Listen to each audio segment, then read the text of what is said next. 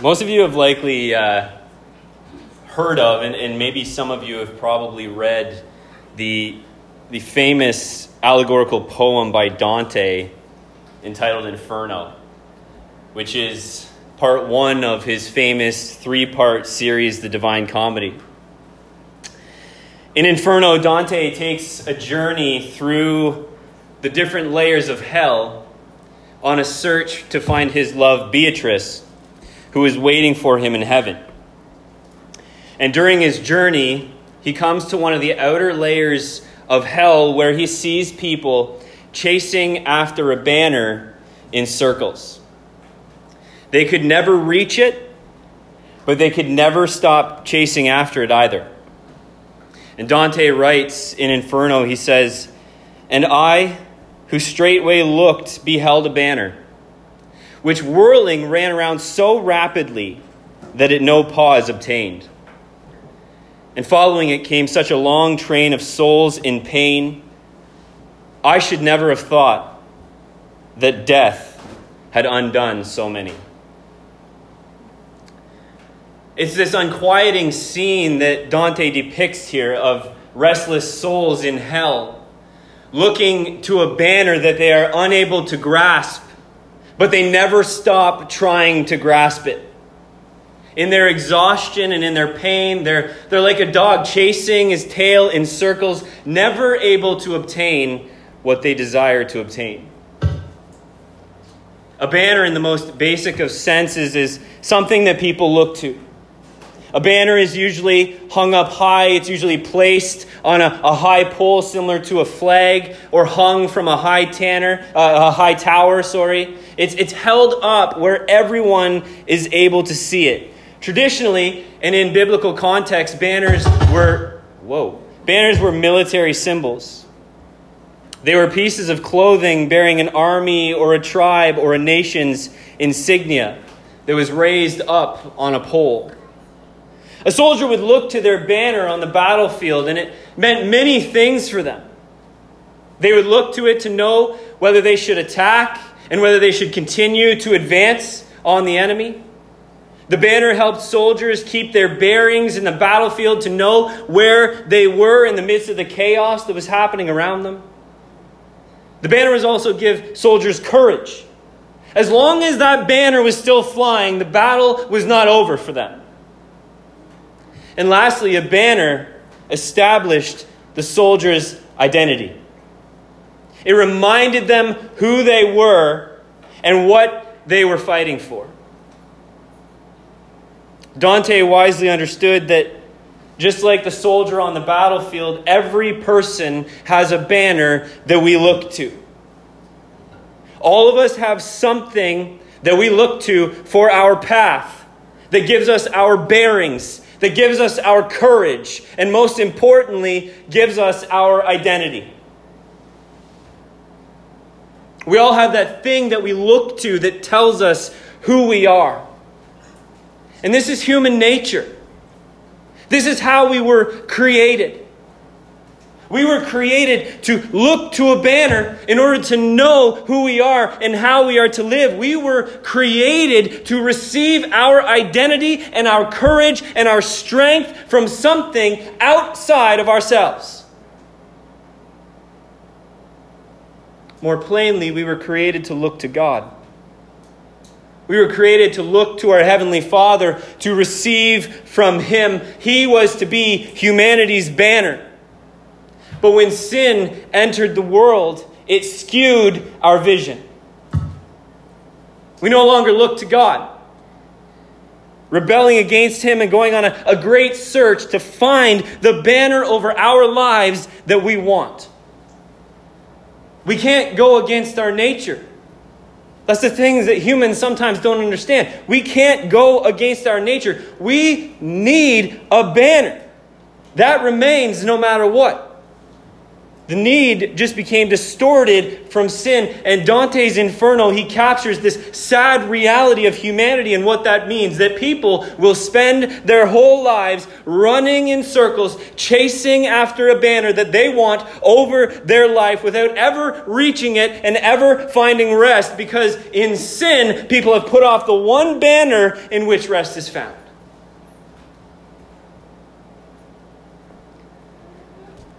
As a culture, I don't think there's a more obvious and concentrated example that people need a banner to look to than what happens every year in the month of June.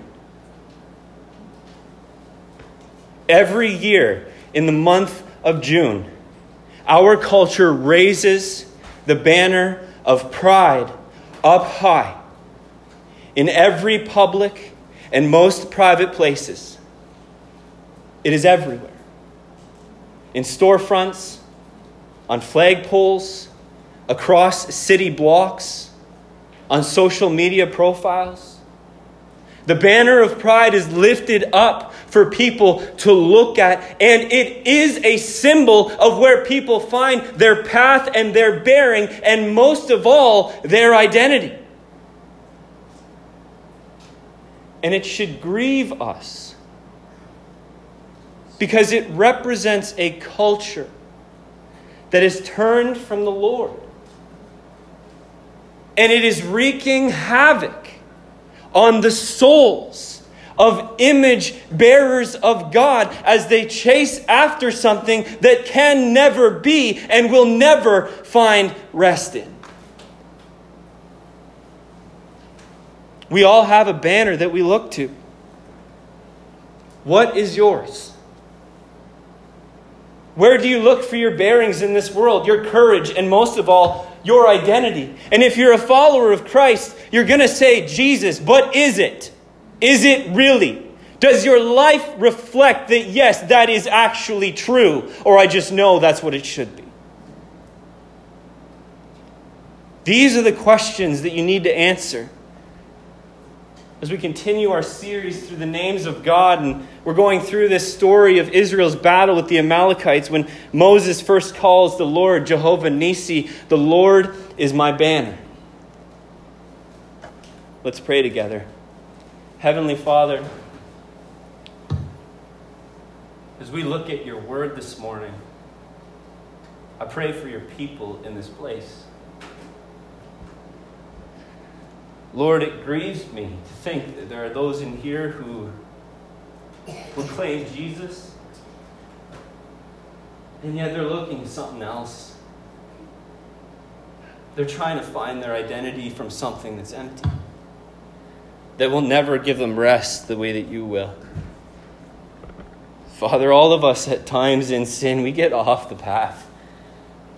There's times in my life where I realize, oh my gosh, I'm I'm looking to this instead of Jesus. Lord, I pray today that you would do a mighty work in the hearts of your people. That you would turn hearts back to you. Lord, that as we look at this story, we recognize a very real reality of the world that we live in. A reality that often goes far beyond what can be seen by natural eyes. And God, I pray that hearts would be transformed in here this morning. Do a mighty work through the power of your Spirit, Lord. In Jesus' name, amen.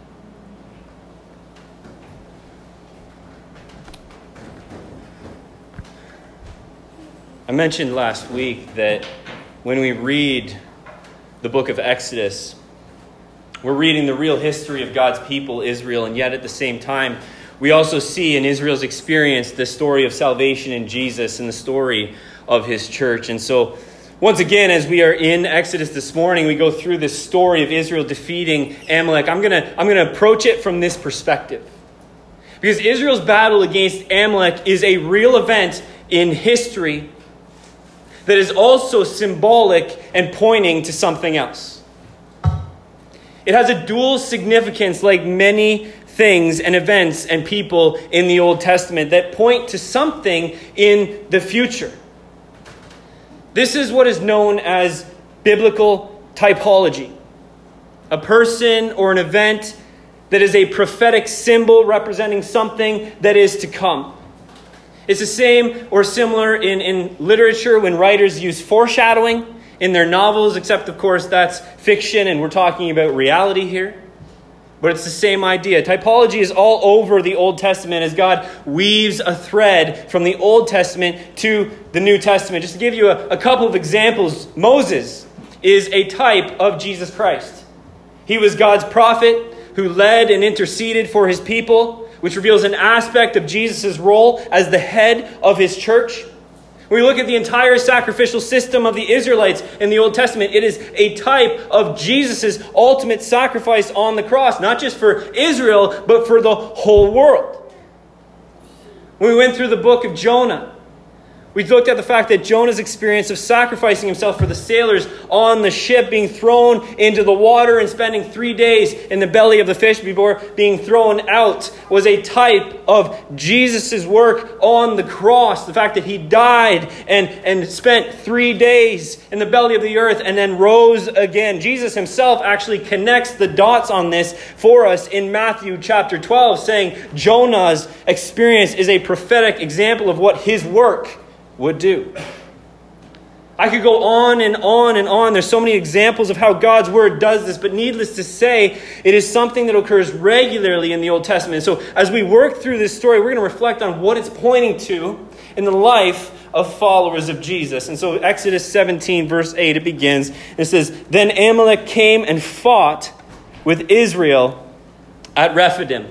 And so, this is two chapters after the story that we looked at last week, where God declares himself to be the Lord, our healer, Jehovah Rapha. And so, the Israelites are a little bit further along their journey in the wilderness. And it's important for us to know, in order to have a complete grasp of what is actually happening here, we need to know why did Amalek come and fight against the Israelites at Rephidim? And to answer that question, we need some really pertinent background details that are helpful for us to understand this event as a type of what we experience as Jesus' church. Because we are talking, there, there's two kind of parallel reasons for why the Amalekites attacked the Israelites.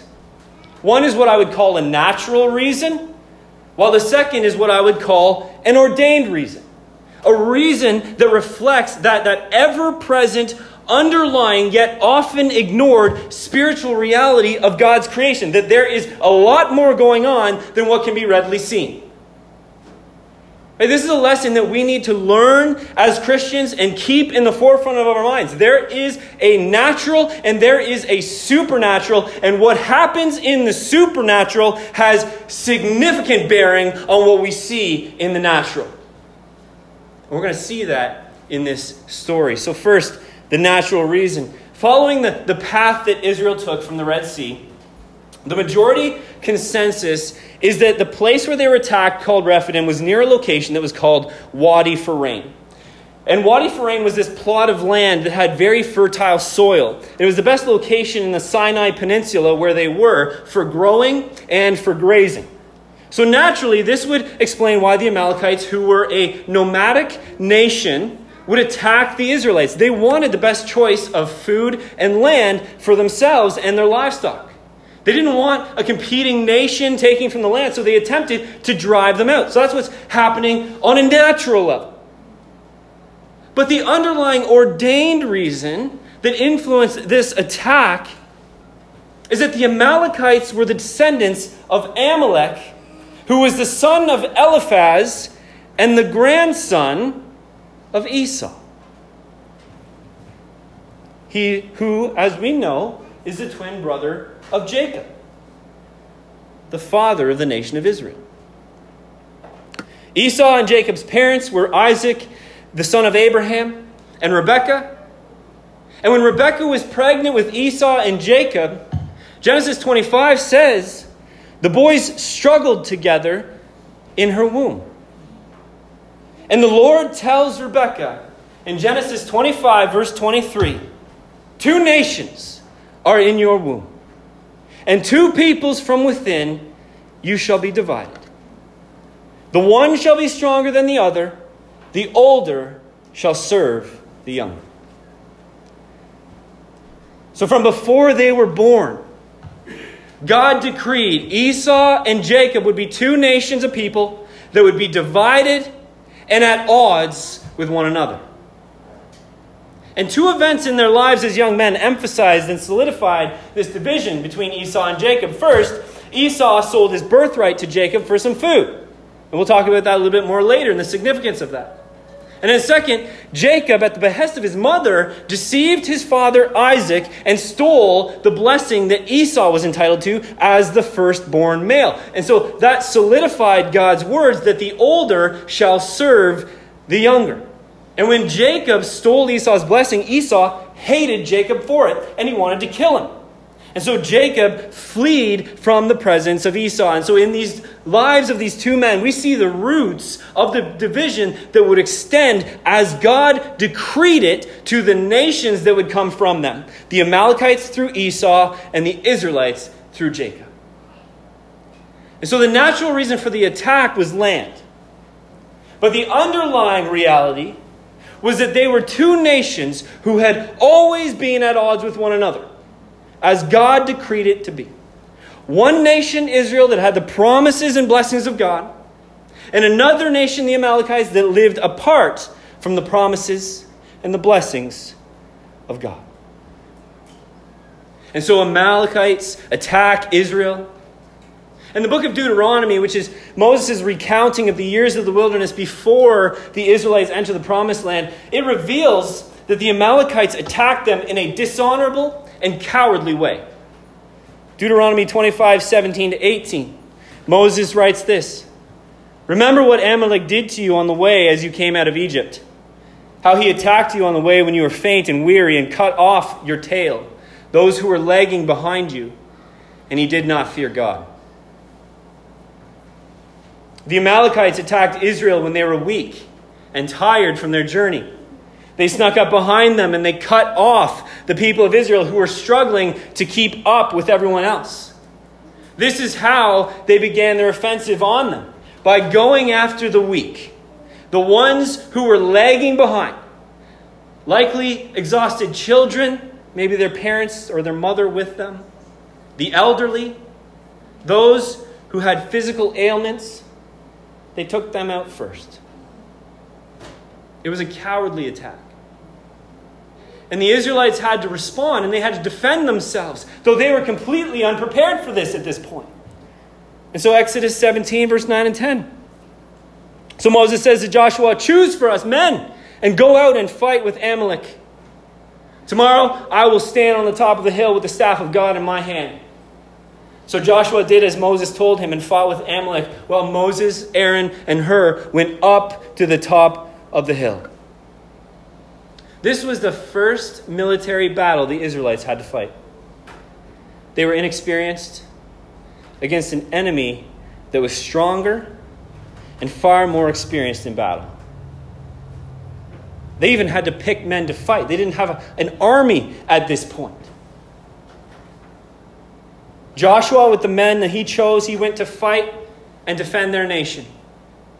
While Moses went up on the hill with Aaron and Hur to do his own battle alongside Joshua and the army. He went up on the hill above the battle where the people of Israel could see him, and he went with the staff of God in his hand. Now, the staff of God was the same staff that Moses first had in his hand when he met God at the burning bush. That God said, Throw it on the ground, and it turned into a serpent. And he grabbed the serpent's tail, and it turned back into the staff. The staff of God is the staff that Moses carried when he came to Pharaoh to demand freedom for his people. It's the staff that struck the water of the Nile that turned it to blood. It's the staff that struck the sand of the ground that turned it to gnats.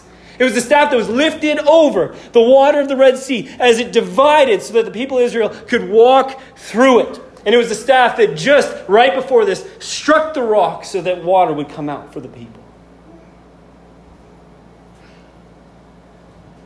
Moses went up on the hill for two reasons with this staff. First, he went up on the hill to encourage the people. The, the staff was held up like a banner that the people could look to. And they could remember this is who we are. This is who our God is. This is the one that is fighting for us, who has fought for us, and will continue to be with us.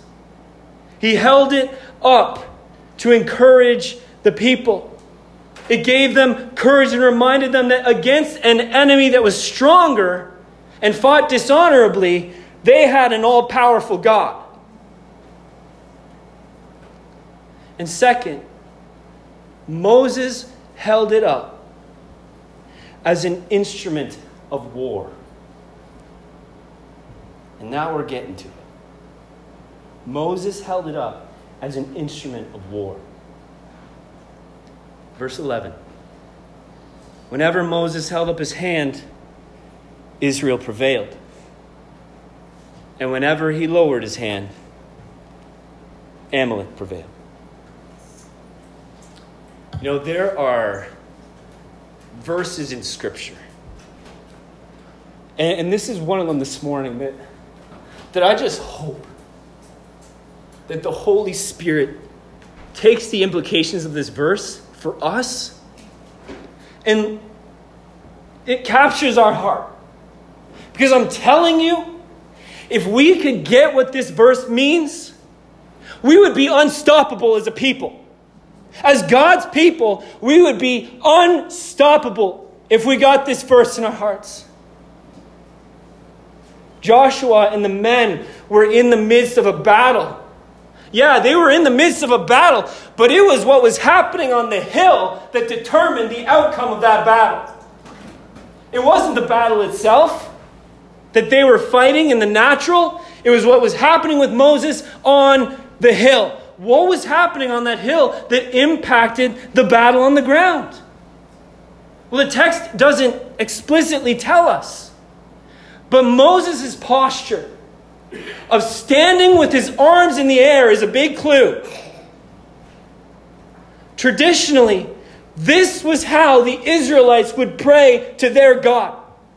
This is how the men of Israel would stand up and plead with the Lord. They would stand with their arms to the heavens and pray to their God. Psalm 63 4 says, So I will bless you as long as I live. In your name I will lift up my hands. Moses was in the posture of prayer.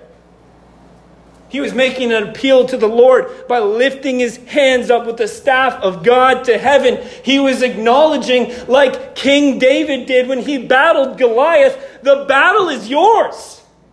It's not ours. The battle is the Lord's. Israel may be inexperienced and unprepared for war in the natural, but the battle belonged to God. He was with them. Who could stand against them? Deuteronomy 20, verse 1. When you go to war against your enemies and see horses and chariots and an army larger than your own, you shall not be afraid of them. For the Lord your God is with you, who brought you up out of the land of Egypt. While Joshua fought the battle on the ground, Moses was fighting the battle with holy hands lifted to heaven. He knew what happened on that hill determined victory or defeat, and he went to war. And I want to know this morning where are those men? Where are the men like Moses? Are they here? Will we lift our hands to God going to war?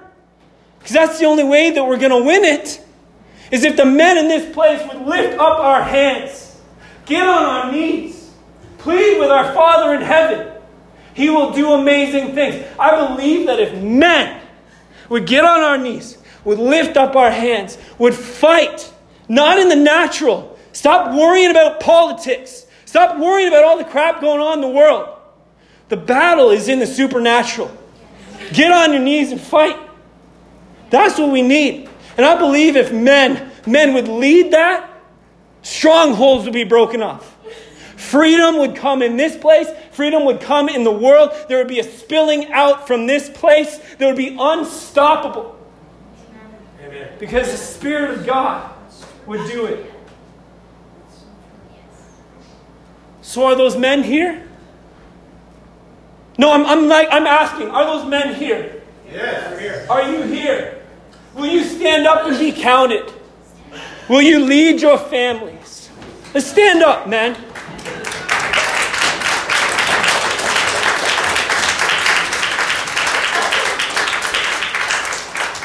Come forward, guys. Come forward. Come to the altar. Let's go.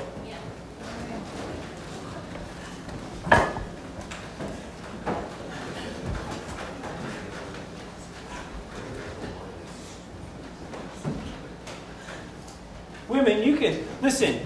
Men need encouragement from their wife. Come in. Just, let's just pray for them.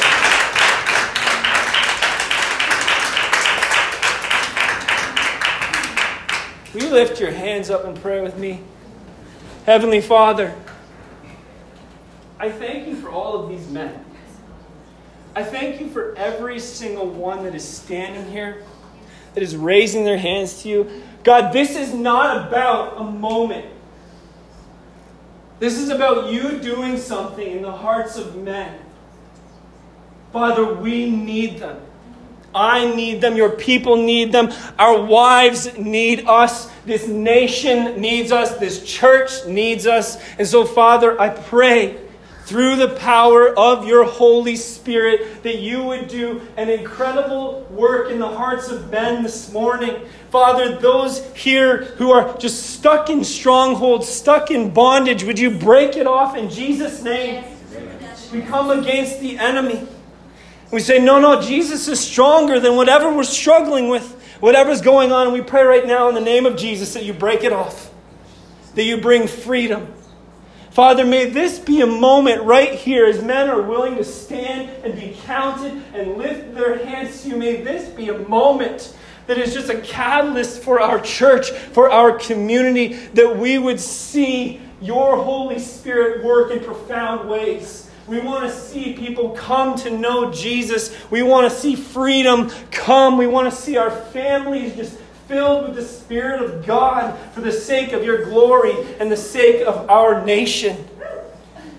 Father, I pray that you would do it, that men would be willing to come under your lordship, to lay their desires down, to lay their wants down, that you may lead them, that you may lead all of us.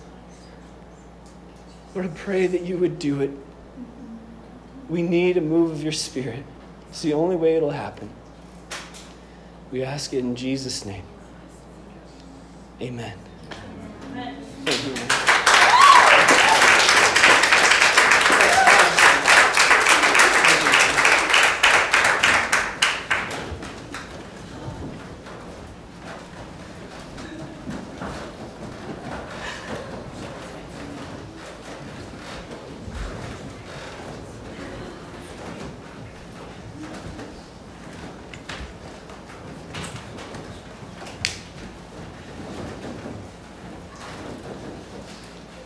genuinely believe, I genuinely believe, when men stand up and are counted, everyone flourishes.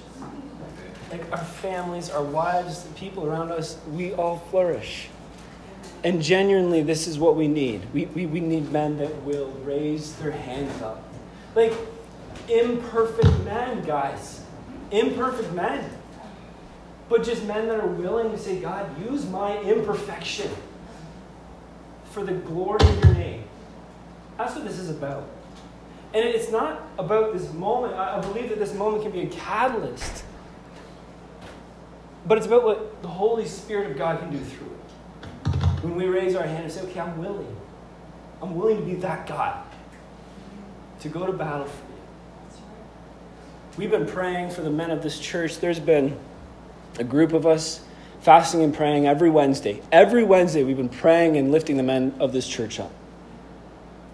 Because I just believe that the men will catapult us to where the Lord wants us to go. as we lead and do what we're called to do.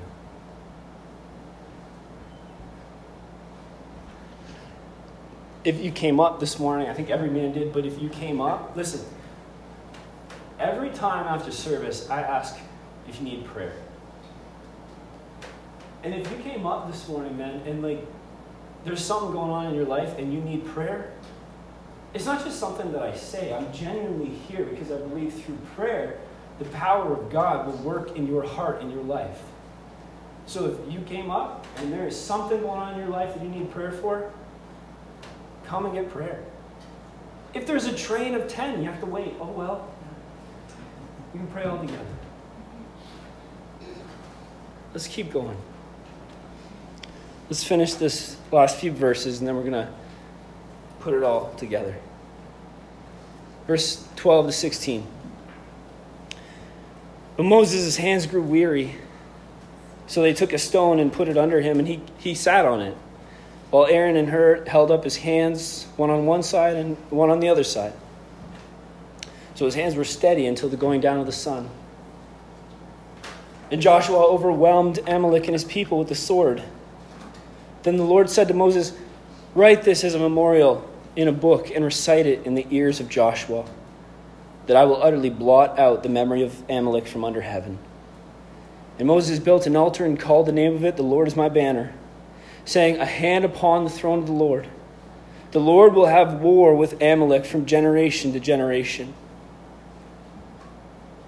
So it's from this story comes the first time that God is called Jehovah Nissi. The Lord is my banner. I asked the question at the beginning Who or what is your banner?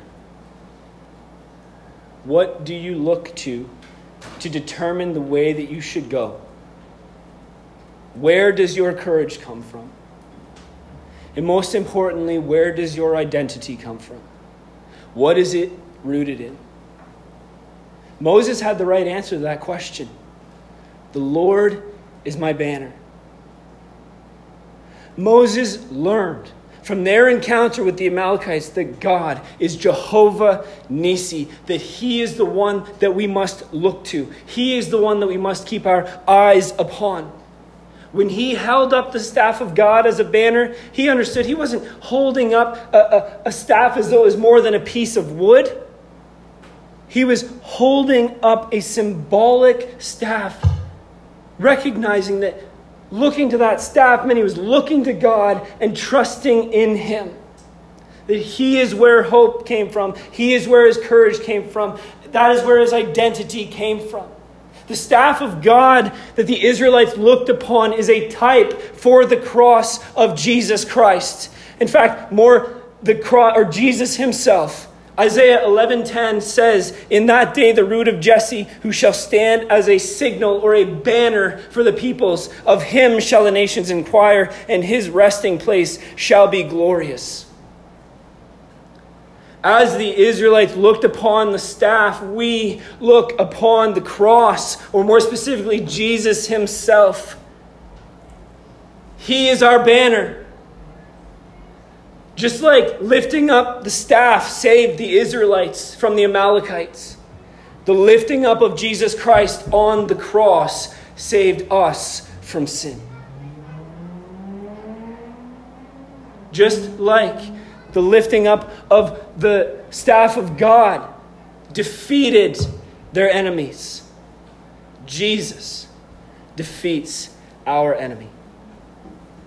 Jesus is the one that we look to for our path. He is the North Star that we look to for our bearings. He is the Lion of Judah that we look to for our courage. He is the Lord that we look to for our identity.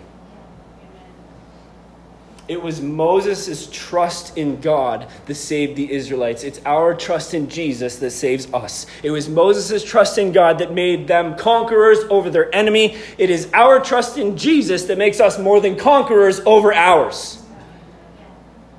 You see, the battle against the Amalekites is a type for the spiritual battle faced by Jesus' church. The two nations Amalek and Israel represent the only two nations which will remain eternally. What do I mean by that?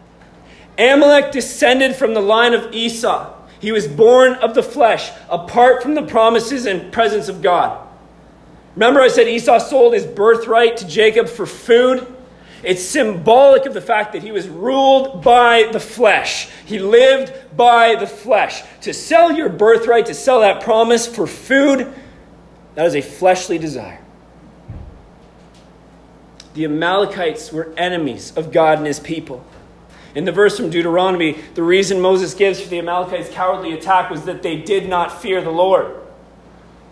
Israel, on the other hand, descended from Jacob, born of the promise, lived in the prom- presence of God as his chosen people. This is representative of the fact that there are ultimately two nations, two kingdoms on earth that will remain eternally the kingdom of God and the kingdom of Satan. One of the hardest truths of the scriptures is that there is no middle ground. There's no middle ground. You're either a child of God, of the family of God, or a child of the devil. That's what the scriptures say. In his explanation of the parable of the sower in Matthew 13, Jesus says, The field is the world, and the good seed is the sons of the kingdom. The weeds are the sons of the evil one. In 1 John 3:10 it explicitly says there are children of God and children of the devil. People belong to one kingdom or the other kingdom. As sinners, every single one of us were born into the kingdom of the devil. And until we were born again into the kingdom of God through faith in Jesus Christ, if that did not happen to us, if that does not happen to people, they will be cast into the fiery pit that was made for the devil and his angels. The story of the war between the Israelites and the Amalekites points to the battle that is raging between these two kingdoms. And here's the point just like the Israelites' battle against the Amalekites was not won on the ground, our battle against the kingdom of Satan cannot be won by the flesh. It can only be won in the Spirit. As I said before, the Amalekites attacked the Israelites for land, but there was a more significant ordained reason behind the battle. The Amalekites were of Satan's kingdom, and they were attacking the Israelites who were of God's kingdom. The parallel is clear. We are in a spiritual battle as Jesus' church. The gates of hell are trying to come against us, and though Satan will not prevail, there will be casualties. Like the Amalekites, Jesus' church will be attacked by people, by groups in the flesh who hate his church. But it is Satan that is behind all of it. And just like Israel's battle was won through prayer, what does Paul say in Ephesians chapter 6? For we do not wrestle against flesh and blood, but against the rulers and against the authorities, against the cosmic powers over this present place, against the spiritual forces of evil in heavenly places. Our fight is not against flesh and blood. Our fight is not against other people. It is against rulers and authorities and spiritual forces of evil in the heavenly places. We can fight like Joshua all we want. Fight in politics, fight in schools, fight wherever you want. But unless you start fighting like Moses, we're going to lose. Neglect of prayer means a lost battle for God's people. The banner that we live under means our war is fought with hands raised, knees bowed, and self-sufficiently self-sufficiency destroyed. Our battle is not on the field like the Israelites. It is in our government. It is in our schools. It's in our entertainment. It's in our children getting lured into the new sexual morality. It's in the lies that we believe. It's in the addictions. It's in our own idols of comfort and control. It's in the hearts of image bearers of God who are living under a false banner that they think brings rest that does not that are living as the children of the devil and have no idea they are in bondage and in need to be rescued from the kingdom of the enemy and brought into the kingdom of God. If we want to see victory, we need to fight like Moses. Raise our hands, plead with our Father in heaven.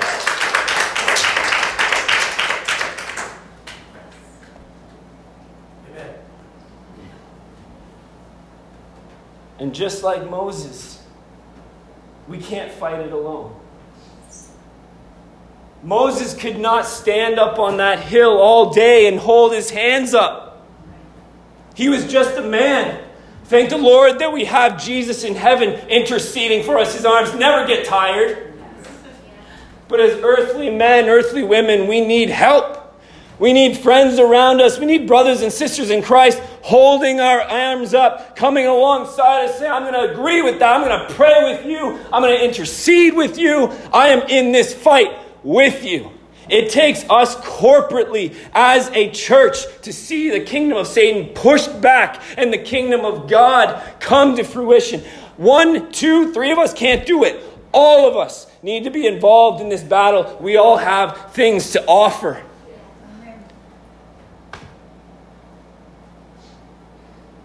And here's a word of warning. Remember how the Amalekites attacked the Israelites? What did they do? They went after the weak. They went after the ones straggling behind. It's the same thing that our enemy Satan does. You try and do Christianity on your own. You try and not be a part of a body you try and not get involved outside of a Sunday morning if this is it. Good luck. That's not what we're called to. That is not what we're called to. We are called to be a people through the week, every day, in battle. Some of us just need to be reminded that we're at war. We're so distracted by other things, by entertainment, by work, by what. We're in a war. And it will not end until Jesus comes back on the clouds. Until that day, I need every single one of you in this room. Because you have giftings that I don't have. The Lord speaks to you in ways that He doesn't speak to me. I need you for encouragement. I need you to, to, to speak to those around you so that they know this good news of Jesus Christ. We need one another.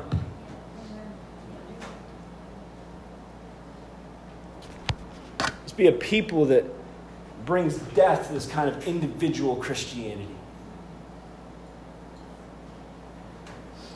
I've talked way too long. I want to I want to end with this. On Friday, we're having a worship night. And I know some of you can't make it. I know. I get that. But I want to encourage those who can to come here. Because this is how we do battle. Like, we don't come here for a worship night just like clap our hands and have fun and sing some songs together. When we worship our Lord, we're going to battle. We're fighting for what's going on in our own hearts to be broken off. We're fighting for what's happening in our brothers and sisters' hearts to be broken off.